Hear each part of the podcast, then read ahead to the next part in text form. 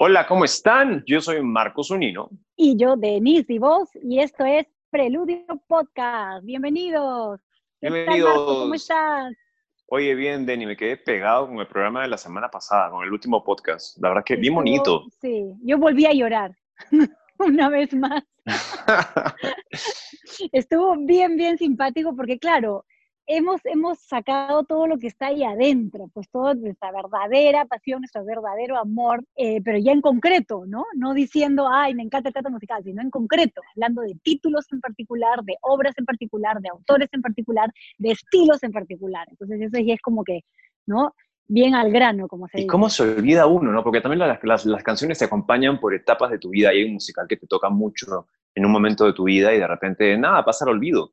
Y de repente cuando lo recuerdas, regresas, es como que volver a vivir, ¿no? La música tiene esa magia. Así es. No, y algo que dijiste, me acuerdo la vez pasada escuchando el podcast, que me pareció bien importante también, cuando nosotros hicimos Chorus Line, ¿no? Que fue la segunda obra de Preludio, imagínate, allá por 1998, recuerdo que tú decías que a la canción de What I Did for Love, lo hice por amor, no le habías dado mucha bola, mucha importancia, ¿no? Porque eras más chiquillo, recién empezabas tus carreras musicales en esa época. Digamos, o no me tocaba simplemente, de repente no te tocaba. El amor no solamente, creo que la canción no solamente habla de amor de pareja, sino el amor a tu vida, el amor a la carrera. En esa época mi mamá todavía estaba viva, tu mamá estaba viva. Nos hemos vivido tantas cosas después de eso y por eso lo que hablábamos de lo maravilloso del teatro musical, ¿no? Y las letras, y por eso sufríamos tanto con las traducciones a veces o las adaptaciones, ¿no? Que las adaptaciones también pueden trabajar a veces a nuestro favor. Es como cuando hicimos, la última vez que hicimos Cabaret, que pude agarrar al final la última escena y poner fragmentos de cosas que estaban pasando o en la actualidad que... Me arrepiento un poco de no haber ido más allá. Tú no me hubieras dejado igual, ¿no? No, pero... sí. Ay, no, sensación. A mí, por ejemplo... Yo quería poner una monja. Tú me hubieras, botado del teatro. No, me hubieras dejado jamás. Bueno, de la monja no sé. Pues como en Mojitas Ursulinas, de repente me da pena. Pero, por ejemplo, cuando hiciste, ¿no? lo del presidente, y en ese momento estábamos viviendo toda esta discusión con PPK, claro, no, yo estaba tan desilusionado con PPK. Que sea más notorio, parecía, ¿no? Es que, para mí... Claro, es que yo tenía, quería hacerlo y quería hacerlo más, pero dije, vamos, tenía miedo de romper con la obra porque son muy delicadas las adaptaciones. Por ejemplo, he visto obras como, hiciste esa entrevista con Diego del Río, que es este director mexicano de musicales, y hablaban un poco de eso, ¿no? Como Diego ha visto muchas versiones y que a él no le gusta hacer la copia de Broadway, sino hacer sus propias versiones, como nos pasó con Chicago, en Perú, que fue la propia versión de Mateo, mi versión de Cabaret, la versión de Cabaret de Mateo. Además, es bien delicado, porque ni siquiera depende de la plata, ¿no? Porque a veces nosotros decimos, no tenemos la plata para hacerlo, igualito, hacemos nuestra propia adaptación, pero creo que eso funciona para nosotros mejor, porque a veces las adaptaciones de los musicales al cine, que tienen la plata del mundo, son un desastre, ¿no? Como pasó justamente, ¿no? Qué increíble. Como pasó con Chorus Line, ¿no? Que cuando yo conocía la película, cuando hicimos el musical, y de repente cuando descubro el musical dije que yo no podía entender el concepto de que una película que tiene toda la plata del mundo para hacerse pueda no ser buena comparada con la obra de teatro. O sea, para mí la obra de teatro es mucho mejor que la película. Sí, totalmente. Eso es que muchas veces no tiene que ver necesariamente con el presupuesto, sino con esa adaptación, con ese director, dramaturgo que está ahí atrás, ¿no? Haciendo. ¿No te pasó lo mismo? Pero a ti que te encanta El Fantasma de la Ópera. A mí la película me parece una porquería. Sí, o sea, no porquería en el sentido musical, porque si quiero sentarme a escuchar, yo feliz pongo la película y la escucho. Pero tampoco la puedo comparar con la obra de teatro. La obra de teatro es mucho más, no sé, te conmueve mucho más. Bueno, y en la película sí cuidaron un poco ¿cómo se llama? La parte vocal, cosa que no pasó, por ejemplo, con la adaptación porque a veces por poner estrellas de Broadway, de Hollywood, no cuidan la parte vocal, que es lo que pasó un poco en Los Miserables. Claro. O sea, a mí se gustó lo que hizo Hugh Jackman, pero no me gustó nada. Bueno, pero él es cantante también, Marco. Él es un gran actor de teatro. ¿Te acuerdas que lo conocimos? Estuvimos con Hugh, nuestro pata, íntimos. Es un camerino conversando con él. Cuenta eso. Fuimos a ver su show. Por el Chico de Oz. Por el Chico de Oz, pues. Carlos Arana nos llevó a ver el show de Hugh Jackman en Broadway y nos hizo entrar al camerino. Y ahí se quedaron Marco y Hugh hablando sobre el Chico de Oz. ¿Qué tal? Y yo tomando las fotitos ahí. Bueno, pero, ¿qué estábamos diciendo? Fantasma de la Ópera. Ah, pero ¿cómo se llama este actor? De las adaptaciones. Carambas. Sí, el que hizo, no, pero el que mal estaba. O Nine, por ejemplo. El que hizo Nine. El Gladiador. Bueno, el que hizo Nine, que hizo Mi pie izquierdo, este famosísimo. Ay, por Dios. Ay. Daniel Day-Lewis. Yeah. Que es un genio de la actuación y que crees que nunca puede estar mal. En Nine, el musical, estaba pésimo, porque era un pésimo cantante y no era lo suyo. Es increíble, ¿no? Entonces, yo lo había visto Nine en el teatro con... Que hay cosas de la película que sí me gustan, ¿eh?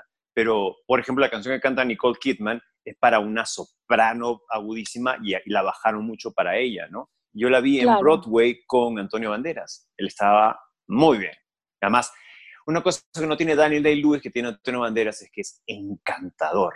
Entonces, el tipo y el personaje, ese personaje tiene que ser encantador. Por eso la voy a hacer yo en Perú. Eso. Russell, ¿no es Russell el sí, el Russell Crowe. Qué mal estaba en Los Miserables, qué mal casteado. Además, fue burla por mucho tiempo, pero bueno, las adaptaciones... Sí, porque ¿no? Él es un actorazo, pero sí, para ese personaje efectivamente no funcionó. Javert tiene unas canciones que tú odias también y que hoy que vamos a hablar de más favoritas, yo no puedo dejar... De mencionar Stars, Estrellas, de Javert, que a mí me mata esa canción, me encanta. Así que tú vas a decir, no me gusta, pero a mí sí. Qué me loco, gusta. Pero es tan personal, ¿no? Es tan personal los gustos y, como te digo, las adaptaciones también. Por ejemplo, Mario Vargas Llosa hizo escribió un artículo especialmente sobre la producción de Cabaret en Berlín, por eso yo tenía muchas ganas de verla. Y la fui, y es una de las peores que he visto. Creo que Mario Vargas Llosa debió haber visto nuestra versión, Denny. Así es, para que vea lo que es bueno. La de Berlín me provocaba llamarlo y decirle, oye, Mario, pasa nada con la versión de Berlín. ¿Qué pasó? No, y aparte Patricia, ¿te acuerdas, no? Que Patricia fue su esposo, bueno, su ex esposa, fue a verme en Chicago, tú subiste ese día, ¿no? Uh-huh. Me antipática es, ¿no? No, no sé. Ay, conmigo fue bien antipática. Fue a verme a mí, después cuando estuve con ella, bien chinche. Pero bueno, así como las adaptaciones, también las personas tienen sus adaptaciones dependiendo de quién. Dependiendo con quién te encuentren. Y qué loco es eso también, no te ha pasado también, ¿no? Lo que hablamos de los actores así, actores muy, muy famosos o muy respetados, que de repente, a mí me ha pasado también en el Perú, ¿no? Un actor X, obviamente no voy a decir el nombre, pero de repente que tú admiras mucho y lo veías en musical y tú decías, no. Así es, no debió. No. Pero lo maravilloso es eso, porque hablábamos un poco también de las traducciones, cómo tienes que elegir, como lo que decía Diego, ¿no? Esa traición, porque sí tienes que un poco traicionar a veces a la obra y la letra, pero bueno, esto es un poco a grandes rasgos. Tenemos que hacerlo. Sí, un poco a grandes rasgos lo que nos pasa también cuando hacemos los musicales y las adaptaciones que tienes, y a veces agarrar el material y reinterpretarlo, que a veces eso es maravilloso, ¿no? Yo creo que como director... si es que vuelvo a dirigir algo, obviamente tendría que reinterpretarlo, no hacer una copia, ¿no? Así es, no, y eso efectivamente hablábamos también ayer con Diego, porque creo que para un director es importantísimo hacer lo suyo, ¿no? O sea, realmente saber lo que quiere comunicar y traducirlo a su manera, ¿no? O sea, que, bueno, es bien interesante. Es importante que los directores se involucren con la traducción, ¿no? Pero es bien interesante eso, porque a mí me ha pasado que hice Chicago en Broadway y tuve la oportunidad de hacerlo con Walter Bobby, que es el director original, pero después hay muchos directores de reemplazo que se encargan de hacer las producciones en otras partes y las giras, ¿no? Entonces después trabajé con el director de reemplazo de Broadway, el director de reemplazo para Corea, y ahí la gente que montó en México es la misma gente de Broadway, pero es el equipo que monta las cosas en el extranjero, e igual cada uno, por más que tienen que seguir lo que el director original hizo, tienen como que su propia versión. Es bien interesante. Sí, bien interesante, pero porque como al final, que, por ejemplo, porque ahí estás hablando de una franquicia bastante cerrada. Ideas de cómo deben ser los personajes, ideas. Una cosa curiosa, por ejemplo, que algunos de los actores me comentaban acá en México cuando estrenaron, porque cuando llegué yo al elenco, mi personaje era muy cínico, pero jugábamos comedia, ¿no? O sea, y me decían, wow, Marco, nosotros descubrimos que era comedia cuando estrenamos, porque no nos permitían. Y me decían, tú juegas tanto con el personaje que ahora estamos nosotros también, gracias a ti, dándonos la libertad de jugar contigo y jugar por nuestra cuenta. Y yo decía, bueno, pero es un poco lo que a mí me dieron allá, ¿no? Y el concepto, o sea, yo no trabajé con los directores de acá porque ya se habían ido, pero me quedé con entonces, lo que ellos le decían, yo decía, ok, yo seguía y decía, hagamos otra versión, no tengo ningún problema, yo feliz. Pero decía, qué loco, es bastante o totalmente distinto a lo que me enseñaron en Broadway. Pero bueno, increíble. Nada, siendo el mismo texto, siendo ¿no? la misma música, es increíble. No, el mismo texto, la misma música, el mismo montaje, ¿no? La misma dirección, sí, supuestamente, pero terminan poniendo de lo suyo. Pero Marco, eso es lo que es tan único y especial del teatro, por eso que nada va a reemplazar al teatro nunca, porque no, es eso, además, nunca vas a... ahora en esta coyuntura simplemente es seguir, ¿no? Seguir creando, seguir compartiendo, seguir llevando música y arte a todos los hogares posibles a través, ¿no? Del streaming y todo lo demás, pero nunca nada será como el teatro. Exacto. Presencial. Bueno, y vamos a seguir con nuestra lista de canciones favoritas, porque no nos alcanzó el tiempo en el último. Yo me voy un ratito del Pichirum corriendo. No se vayan, aprovechen ustedes también y ya regresamos con Preludio Podcast.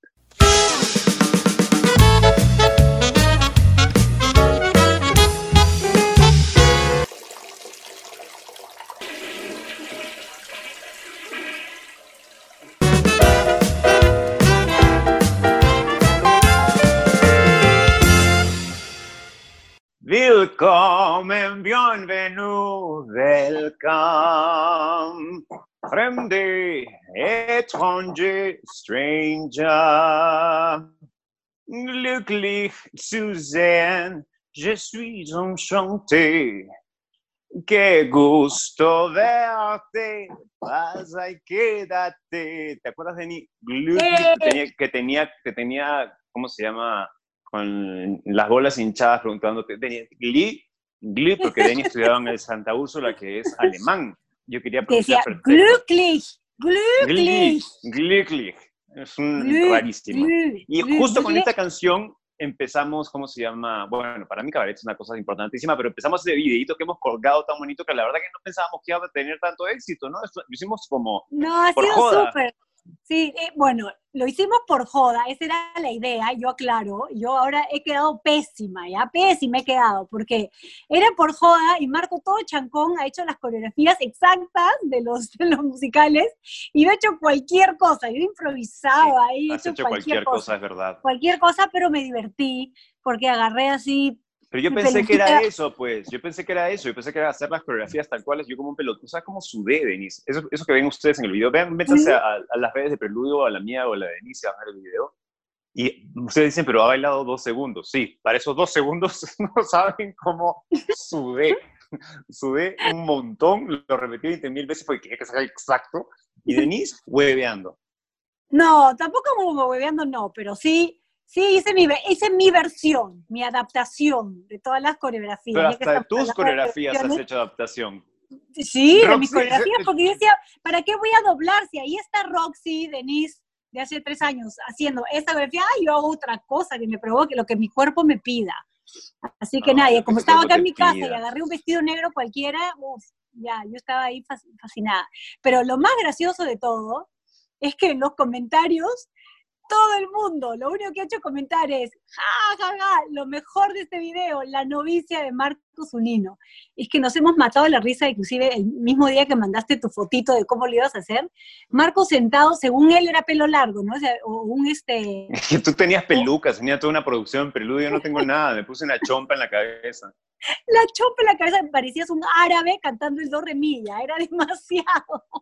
Y los perros, como los niños, los perros ahí súper atentos. Yeah. La verdad que les tenía ahí una comidita, entonces estaban esperando que les dé su comida, por eso estaban ahí los perros esperando. Pero nada, vean el videito, estaba muy divertido, nos hemos divertido mucho. Muy gracioso, los comentarios, Marco con sus hijos, ¿no? Con los perros, ahí ha sido demasiado increíble. Demasiado. Pero regresemos ven el video, pero regresemos a Willkommen. Sí. Willkommen para mí es uno de los mejores openings que existe en el teatro musical. Porque, ¿cómo se dice? ¿Cómo se puede decir? Set up the mood. O sea, te dice, de esto va a tratar la obra, este uh-huh. es el mood en el cual vas a entrar, prepárate. Y a mí me pasaba eso cuando vi Cabaret, ¿no? Entonces creo que Willkommen resume eso, porque la presentación del Cabaret, la presentación de las prostitutas, la presentación del humor que va a tener la obra y la oscuridad también que va a tener la obra, ¿no? Y la picardía y bueno, y el ser el poco...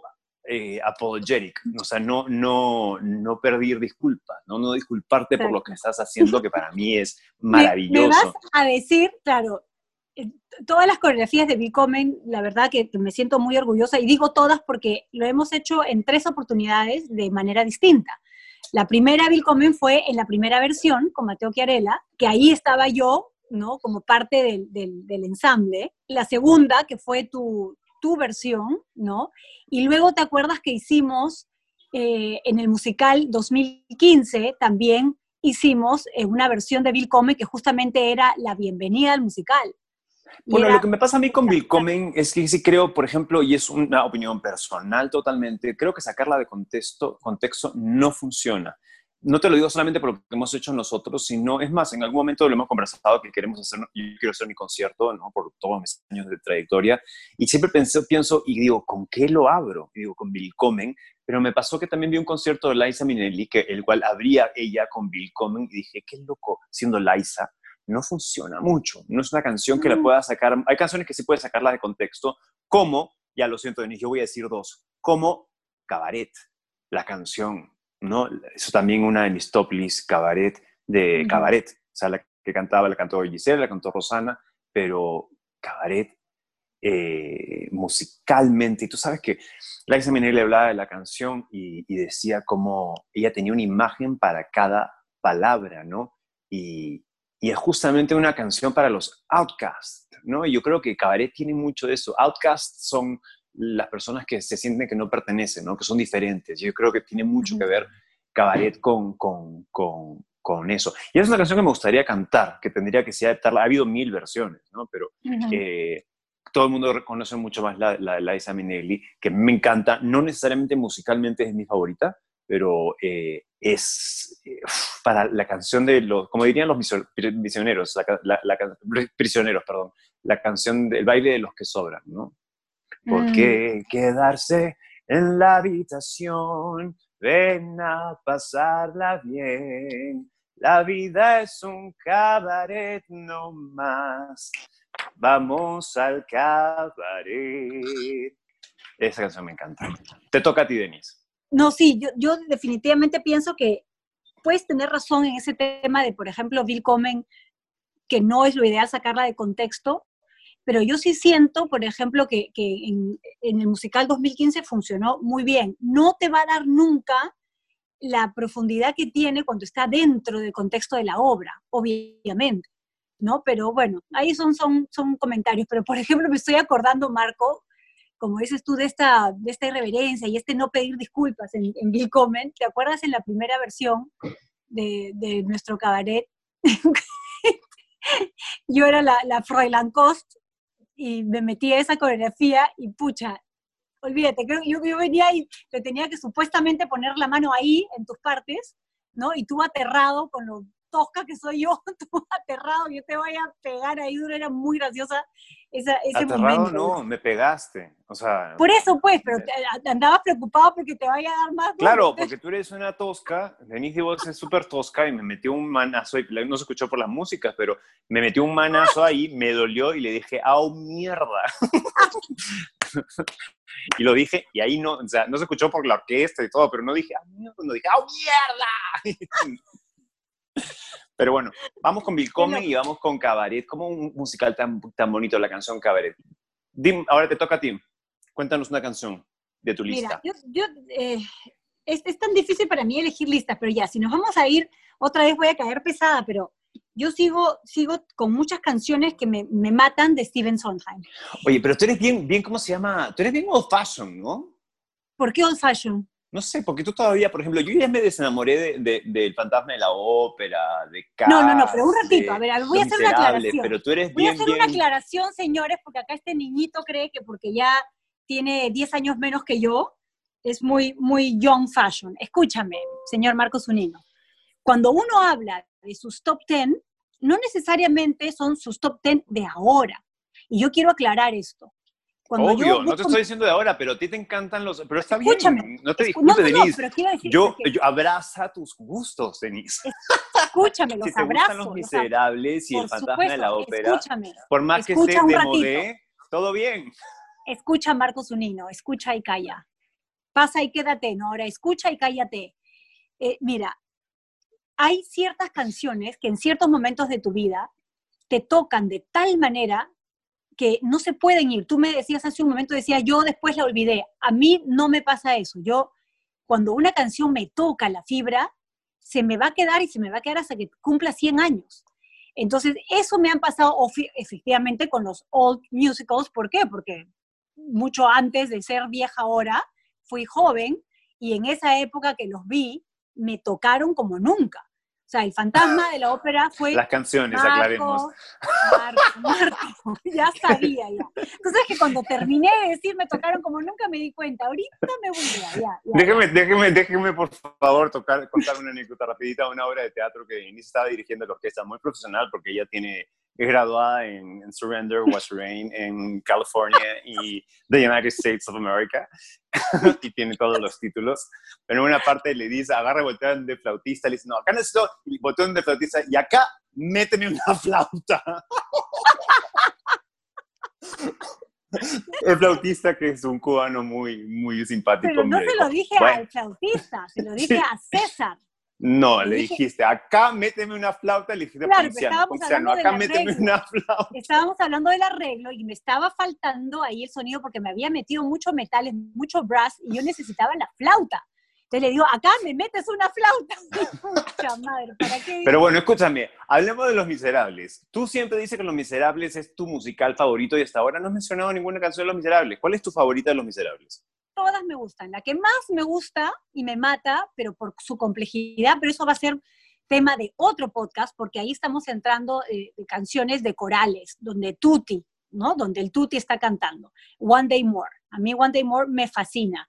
Es una coral en la cual van a conversar varios de los leitmotiv, casi todos en realidad, de la obra, porque está el leitmotiv de Cosette, está el leitmotiv de los Thénardier, está el leitmotiv de Javert, está el leitmotiv de Jean Valjean, están todos los leitmotiv que se conversan ahí, todos en una misma armonía, en una misma tonalidad. Es alucinante con los juegos de tiempo. Eso es una cosa maravillosa del teatro musical. Y tú sabes que es una cosa que a mí siempre me ha fascinado y que me gustaría saber cómo hacerlo, ¿no? Por eso cuando hicimos el musical de Chabuca, el Déjame que te cuente, logramos eso con El Surco, El Bello Durmiente y con A Paso de Vencedores, porque le pedí específicamente a César Vega, que gracias a Dios es un genio y lo pudo hacer. Pero escúchame, ¿qué te parece esa canción de, por ejemplo, ahí que estamos hablando de Los Miserables? Mi canción favorita de Los Miserables es... I Dreamed a Dream. Precioso. I dreamed a dream and times go by. Es lindo. But the tigers come at night. Es linda, linda. Sí, la, a mí otra que me mata es la de On My Own, ¿no? On My Own, pretending he's beside me. Me encanta esa canción. ¿Te acuerdas esa? Sí. All alone, esa canción, ¿de qué habla esa canción, Denisse? ¿Ah? Para la gente que no, ¿de qué habla esa canción para la gente que no la conoce? Esa canción la canta Eponine, y Eponine, pues ahí también me mata la letra, porque ella está enamorada, ¿no? De Marius. Marius. Sí. Ella está enamorada de Marius, ha sido su amiga de toda la vida, su compinche, su compañera, pero sin embargo, Marius está enamorado de Cosette. Entonces, cuando ella misma le lleva la carta, se da cuenta de cuánto la ama Marius a Cosette, y él lo quiere tanto que va a ayudarlo, porque lo ama de verdad. Pero en esa canción, ella un poco ya suelta todo. Lo amo, pero yo sola, pero solamente... Yo sola. Entonces dice, camino sola, me imagino que él está a mi lado cogiéndome de la mano. ¿No? Ya, pero eso es horrible. En serio, eso es horrible. A mí me gusta esa parte de Los Miserables, porque la chica esa, justamente la chica pobre, buena gente, que ha sobrevivido con unos papás adoptivos de mierda, y no se puede enamorar. Y el otro está enamorado de la chica millonaria, rubia, no fíes. No, pero Marco, perdóname, o sea, te guste o no, pero son parte, son cosas que también suceden en la vida, o sea, y aquí... Claro, todo el mundo se enamora de la rubia, rubia millonaria. No tonterías, pues nada que ver. Nada que ver. Le cayó. Acá hay de todo, acá hay de todo, ¿no? Pero esa canción a mí me fascina porque ella realmente, o sea, a pesar de que no es correspondida, dice, qué chu, yo lo amo y quiero que él sea feliz. Y de alguna manera ese es un amor bonito igual. Ay, porque spoiler alert, muere. La chica se muere. Está bien, pues es el drama de Los Miserables de Víctor Hugo, caracho. Y él que queda feliz con la rubia millonaria. Ese es Víctor Hugo, pero no puedes negar que hay canciones bellísimas. Hay una canción, Empty Chairs and Empty Tables.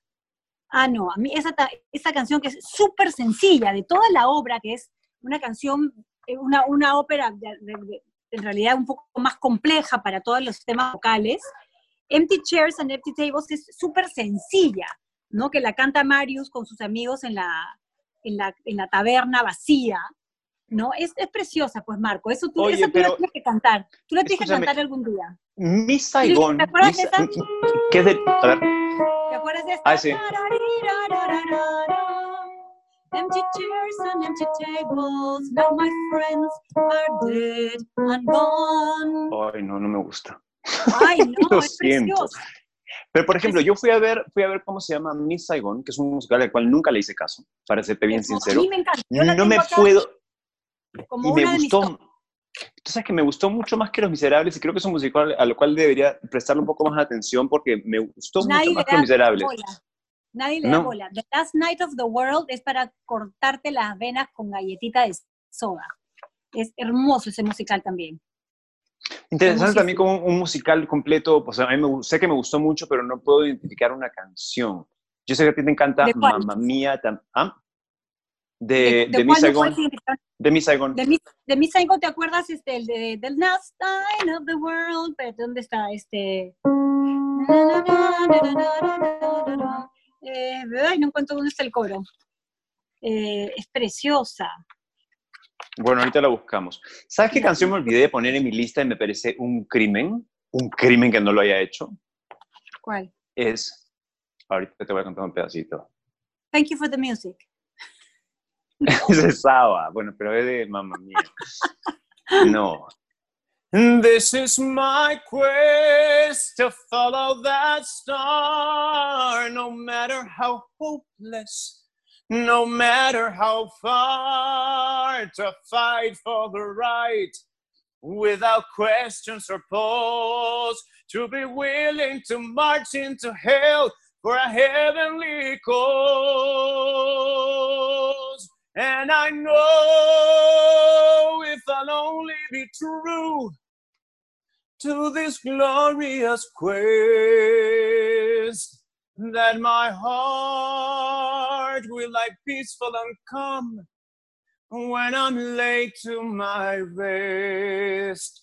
And the world would be better for this, that one man's corn uncovered with scars still strove with his last ounce of courage to reach the unreachable stars. Esta canción se llama El Sueño Imposible, que es de Man of La Mancha. Es la primera vez en mi vida, Denise, que yo estaba en una obra de teatro que estaba Brian Stokes Mitchell, que es un barítono muy famoso, y me acuerdo haber estado escuchando esta canción y me acuerdo simplemente no estar más en el teatro y simplemente sentir que tenía que pararme a aplaudir y a gritar bravo. ¡Ay, qué rico es eso! Y volteé y todo el teatro estaba conmigo parados aplaudiendo esta canción. Esta es una de las interpretaciones, mejores interpretaciones que ha tenido esta canción, tanto así que el New York Times escribió un artículo al respecto. Es impresionante. Si tienen la oportunidad de escuchar El Sueño Imposible, que en inglés es The Impossible Dream, ¿cómo se llama? Por y a mí Brian me encanta la versión en castellano, te digo. A mí me encanta también. Yo sé que vas a decir que no. Yo sé, pero cuando la cantaste en el musical 2015, justamente, a mí me funciona muy bien, muy bien. A mí no, y cometí un error en ese musical porque, justamente porque no me gustaba la traducción, propuse yo que hagamos un baile junto con Ale Valera. Ale Valera es una extraordinaria bailarina y creo que como número funcionó, pero creo que ese tipo de canciones que de repente solamente como Maybe This Time, solamente necesitas a la persona parada con un cenital en el medio del escenario, con la orquesta obviamente, y que cante. Me pasa con esta canción, y esa es una canción que también me gustaría en algún momento cantarla en inglés. Sí. Bueno, yo creo, Marco, que por tus preferencias del inglés, yo creo que ya vas a tener que irte a Estados Unidos nomás a vivir y a hacer musicales en inglés. Porque no, pero obviamente hay que... En México, no. Órale, y acá en Lima nos vas a tener que hacer en español. No creo que... cuando estuve en Corea, por ejemplo, hicimos el musical en inglés y era con subtítulos. Creo que es mucho, pero creo que en algún concierto de repente sí se podría hacer, ¿no? Pero el sueño imposible, me acuerdo que lo que ocasionó en mí esa canción, sobre todo la interpretación de él específicamente y la versión musical, porque eso es lo que pasa, lo que hablamos un poco al principio del programa con las versiones, ¿no? Hay muchas versiones de las mismas canciones. Sí, yo creo ahora analizando esto, porque me doy cuenta desde el programa pasado y ahora con lo reafirmo, que tú y yo, a pesar de ser tan amigos y todo, tenemos tantas discrepancias con este tema de los gustos y me estoy tratando de entender. Y creo que también va por un tema, Marco, que tiene que ver con la música. Es decir, con esto no estoy diciendo ni que tú o yo estemos dejando de apreciar lo otro, pero yo creo que para ti es importantísimo esa palabra, el decir, y para mí también lo es, no estoy diciendo que no lo sea, pero a mí lo que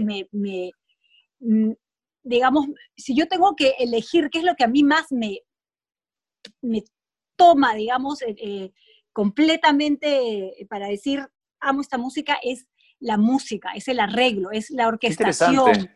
¿Tú sabes que nunca lo había pensado? Pero me pasa también esa vibración musical, ¿no? O sea, sí amo la música, ¿no? Y me imagino que también amas las letras. Pero sí, a mí una letra me puede dejar, o sea, una palabra o una expresión me puede dejar cojudo totalmente. Exacto, o sea, eso creo que, o sea, yo acepto, sin dejar de decir que tú también amas esa orquestación. No, y tú la letra, ¿no? Claro. Y yo también la letra, pero creo que yo me dejo llevar un poco más por lo que la música hace en mí, y sabiendo... de lo que trata la canción, entonces, si tengo que ponerle un pero a una palabra o la otra, lo dejo pasar, ¿no? Y en tu caso, eres mucho más diligente con el tema de la letra. Si una letra no te va, no te bancas la letra, entonces vas a terminar dejando de querer esa canción. A mí no me pasa tanto eso. Si la canción me tocó fibras, musicalmente hablando, ¿no? Con su arreglo, con ese violín que me rompió el alma, con esa flauta, con lo que sea, yo un poco como que me meto más a la canción y le perdono los problemas de traducción, como decía Diego ayer, de traición, ¿no? Porque la verdad que esta es nuestra realidad, ¿no? Entonces, y si no, tenemos que empezar a hacer, Marco, mucho más de lo que ya hemos empezado a hacer, que es hacer nuestros propios musicales, ¿no? Hemos llegado a hacer Chabuca, hemos llegado a hacer Todos Vuelven, y ahora ya estamos pues conversando para ver para cuándo, como dice Mateo Chiarella y César, para cuándo el musical original, donde vamos a tener que ahí trabajar durísimo, no solamente en la historia, sino en la composición de las canciones, ¿no? Oye, Denis, ya. ¿Y cómo se llama? No, sí, obvio. Encontré el pedacito... Encontré el pedacito de Saigon, y eso lo cantan los dos, por eso está altísima acá, que dice a son, played on a solo saxophone, ¿te acuerdas? A crazy sound, alone a sound, ¿te acuerdas de eso? ¿No te acuerdas la del solo saxofón? Preciosa. Sí, es preciosa. No, ese musical es muy lindo, y lo quiero revisar nuevamente porque sé que me gustó mucho. Sí. Te toca, Denise, una canción para ti. ¿Cuál? ¿Te toca una de tu lista? Ah, ¿me toca a mí? Ya. Vuelvo a nuestro Hart Sondheim. Me encanta esta de Sweeney Todd. Nothing's gonna harm you, not while I'm around. Nothing's gonna harm you, no sir, Not while I'm around. ¿Te acuerdas esa de Sweeney Todd? Qué bonita canción. Además me pasa con... Qué loco. Hablando de sacar canciones de contexto, yo esa canción la conocí antes de conocer el musical. Me parecía, ¿así?, qué linda canción. Yo decía, qué bonita canción. Y además una canción que... ¿te acuerdas que la canté? Mi mamá tenía cáncer y tú me permitiste hacer un recital en Preludio. En Preludio en Salaberry. Y canté esa canción porque es un hijo que se la canta a su mamá. Pero claro, la mamá, en el musical, la mamá es una asesina de lo peor. Estas cosas así que me apasionan de Sondheim. Mrs. Lovett, ¿no? Lovett, como no le pronuncia. Mrs. Lovett es una mujer obviamente también tan maquiavélica como Sweeney, ¿no? Porque bueno, la vida los ha llevado a eso. Y esta mujer, cuando se la canta a Tobías, a este chiquito que supuestamente lo acogen como adoptado, ¿no? Ella es tan maternal como una mujer dulce, buenísima, con el corazón puro, pero sale de este personaje, como te digo, maquiavélico. Entonces ahí está esta mixtura, esta ambivalencia de esta mujer que igual le brota, ¿no?, un feeling maternal, ¿no?, para con el niño, pero es este personaje pues tan extraño y tan ambiguo y complicado, ¿no? Entonces, por eso me encanta esa canción, porque ella en el resto del musical pues es otro personaje, ¿no? La maquiavélica, cómo trata de venderle los worst pies on London, que les mete pues cucaracha y de todo a la pobre gente, ¿no? Y en este momento es la fragilidad del personaje femenino, ¿no?, frente a un niño que no tiene hogar. Eso me encanta, ¿no? Es preciosa. Entonces, es una canción muy, muy linda. La verdad que es linda. Nothing's gonna harm you. Nada te va a herir. Pucha, tengo 1000 canciones más, Denise. A ver, quiero hablar de... Esto no es una sola canción, sino es un bloque, ya que estamos hablando de momentos de musicales, de canciones de musicales, pero esta terminó siendo una sola canción. Pero fue justamente en que Mateo Chiarella y tú tuvieron la generosidad de dejarme crear, que fue el bloque político. El bloque político de Chabuca, del musical Déjame de Chabuca. A mí me llamó mucho la atención, ¿por qué? Porque me di cuenta que la música latinoamericana tenía mucho... La música de protesta, ¿no? Cantaban los argentinos, muchos argentinos, chilenos. Y decía, ¿y dónde está la música de protesta peruana? No hay mucho. Pero Chabuca tuvo sus canciones en las cuales... no necesariamente, ella era política, porque se metía mucho en la política, como opinando, ¿no? Creo que con la rabia de ver cómo destrozaban, bueno, no estoy hablando de la Flor de la Canela, pero la Flor de la Canela, que es como un himno nacional para nosotros, es una canción de reclamo, que reclama cómo estamos destruyendo Lima, ¿no? Lima, la ciudad. Y entonces es que ahí que yo pedí, déjame hacer este bloque. ¿Por qué? Porque Chabuca tiene 3 momentos en este bloque, el bloque político, con 3 canciones, que son El Bello Durmiente, Paso de Vencedores y El Surco. El Bello Durmiente, voy a contar un pedazo de cada parte. Es un derroche de amor, el suelo mío, y es que es el hijo del sol, el Perú mío. Es un gigante al que arrullan sus anhelos, bello durmiente que sueñas frente al cielo. Esta canción es compuesta por Chabuca porque amaba al Perú, pero estaba tan desilusionada del gobierno de Prado en ese momento que ella dice, el Perú es como un bello durmiente, muy rico, precioso, pero es como un bello durmiente que no despierta ante el abuso, ¿no? Y de ahí viene el golpe de Estado de Velasco, que la gente no sabe que realmente cuando Velasco hace el golpe de Estado, pasó lo que pasó un poco con Fujimori la primera vez que Fujimori cierra el Congreso, que tuvo el gran apoyo de la población, porque la gente estaba harta de la situación política del país, y cuando lo hizo Fujimori, pero cuando lo hizo Velasco, la gente necesitaba un cambio, querían un cambio, y ella compone a Paso de Vencedores. Paso de vencedores, tierra en rescate, clarines de la dignidad, sol del obrero, campesino triunfador, hermano nuevo, olores de revolución, patria en barbechos. Ella le compone esa canción a la revolución. Es un vals que nosotros le hicimos como marcha. Personalmente la canción no me gusta mucho, pero me parecía importante, claro, me parecía importante dentro del bloque, del bloque político, de lo que decía, porque lo que venía después, además, es la revolución, ¿no? Que es interesante, la revolución de los pueblos a través de la violencia, porque no dejaba de ser, los militares no dejan de ser siempre violentos, pero es cuánto un pueblo quiere cambiar. Hablando muy rápido de revolución, una de las revoluciones más importantes que tuvo el mundo fue la revolución hindú por Gandhi, que fue totalmente pacífica. Era la revolución de la no violencia y consiguió votar a los ingleses de India. Bueno, pasaron después mil cosas, ¿no? Pero no importa, hasta ese punto. Y de ahí, cuando Chabuca se desilusiona, porque obviamente la revolución de Velasco vino con muchos abusos y destrozaron y expropiaciones y un poco lo que vemos en Venezuela en este momento, ¿no? Y ella compone El Surco. Y una historia maravillosa del Surco es que Chabuca la invitan a Palacio, al gobierno, a cantarle a Velasco porque ella había compuesto Vasos Vencedores y Velasco pensaba que todavía Chabuca compartía esa idea con ella. Y ya no, Chabuca estaba molesta. Y compone El Surco y se lo canta. Y ella misma dice, ¿no? Que nadie se dio cuenta. Amalaya, a la hora que fui a cantar. Pues, es que lo que pasa, como le cambiamos un poco la melodía. Amalaya, a la hora en que fue a gritar.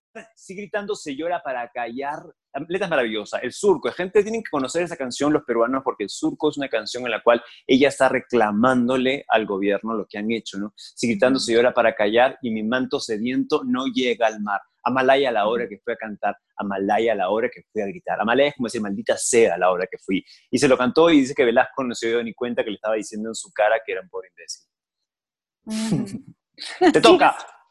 Así es. Me toca. A ver, ¿dónde estamos? Bueno, esas son las de ya.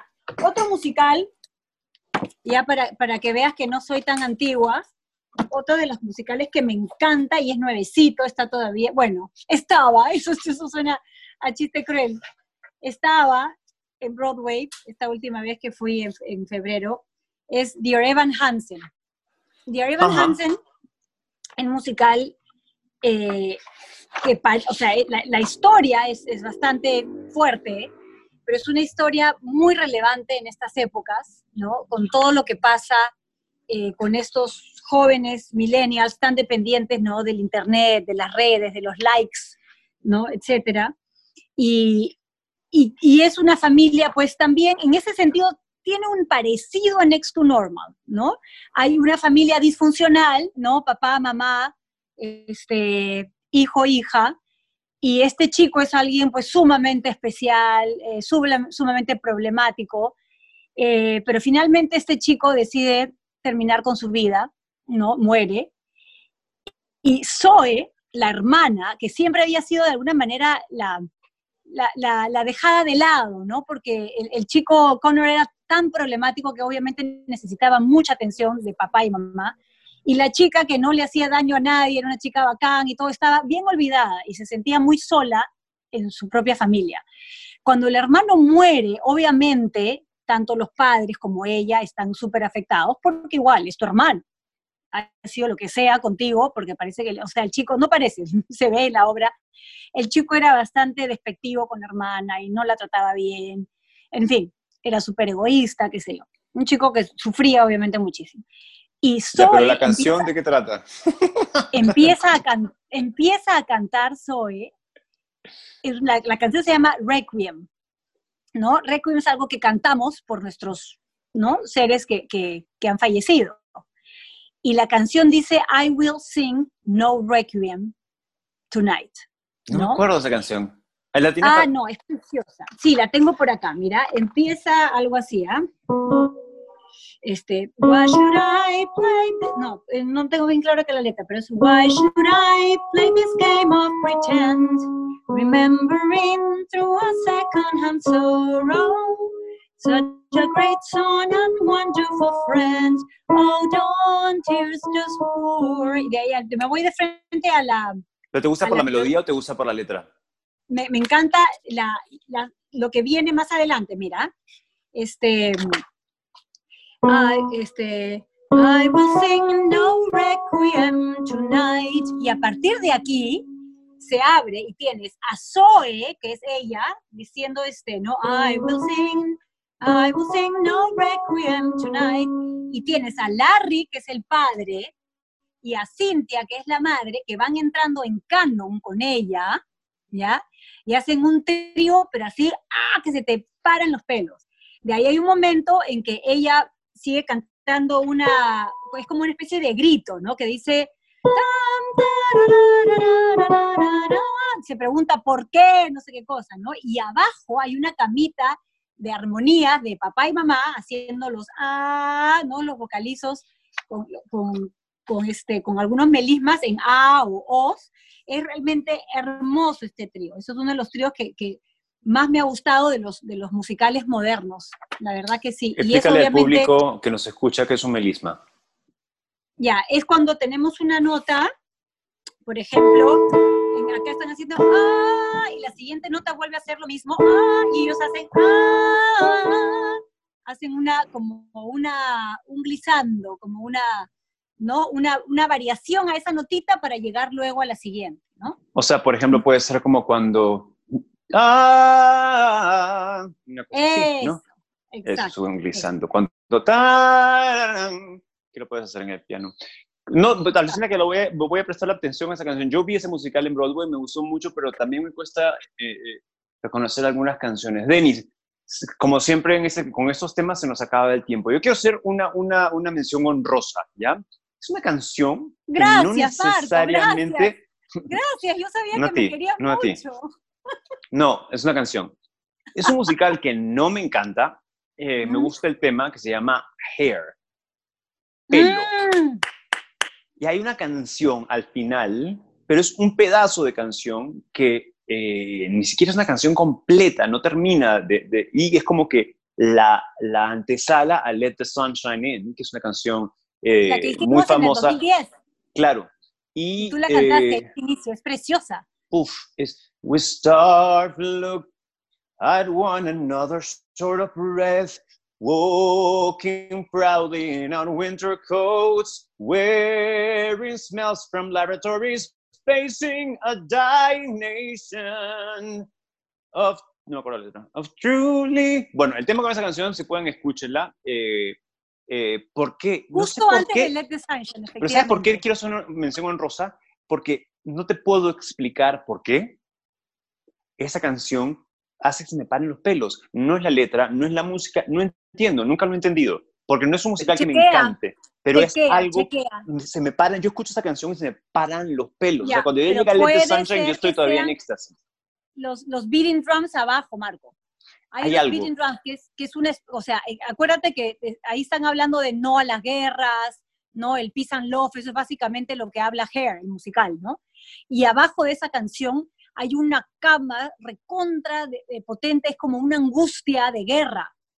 Eso puede ser lo que te toca. Eso puede ser. Sí. Me parece maravillosa. Esa es mi mención honrosa. Señoras y señores, se nos ha acabado el tiempo. ¿Qué? De nuevo. Podemos y West Side Story no hemos podido... Vamos a tener que hacer otro programa más de eso. Varios de estos vamos a tener que hacer. Ya, pero no escúchame, dos. Marco, vamos a variar escucho, también Denise. Porque yo sé que hay mucha gente también que ama los musicales, y que es un poquito loquita coral como yo, que les encantan todas las canciones de ensamble. Vamos a buscar nuestros top 10 canciones de ensamble. ¿Qué te parece? Ya, perfecto. Me parece genial. De ensamble, o sea, de los tutis, donde se mezclan los leitmotivs, donde todos cantan. Los ¿no? tutis, o sea, para que te toquen, como en esa época, hasta que te toqueteaban súper bien. Para que me toquen. Ya, eso. Y también podemos hacer más adelante otro programa con los top 10, las músicas, las coreografías top 10. Las músicas, las coreografías, perfecto. Las músicas, vamos a hacer las coreografías, las coreografías músicas, también. Las coreografías que le pertenecen. Eso. Gracias, señores. Hoy día hemos estado un poco drogados. Prometemos que de repente en el siguiente programa no nos vamos a drogar tanto. Es que la música nos droga a nosotros. No a piensen sí. mal, no piensen mal. Muchas gracias por acompañarnos, por favor. Estamos en Spotify y en Apple Podcasts. No, acompáñenos, escuchen nuestros episodios. Es la droga. Así que nada, gracias por estar con nosotros y nos vemos en el siguiente episodio de Preludio Podcast con Marco Zunino y y Denisse Dibós. Muchísimas gracias por habernos escuchado hoy. Los esperamos el próximo con más pasión por los musicales. ¡Chao!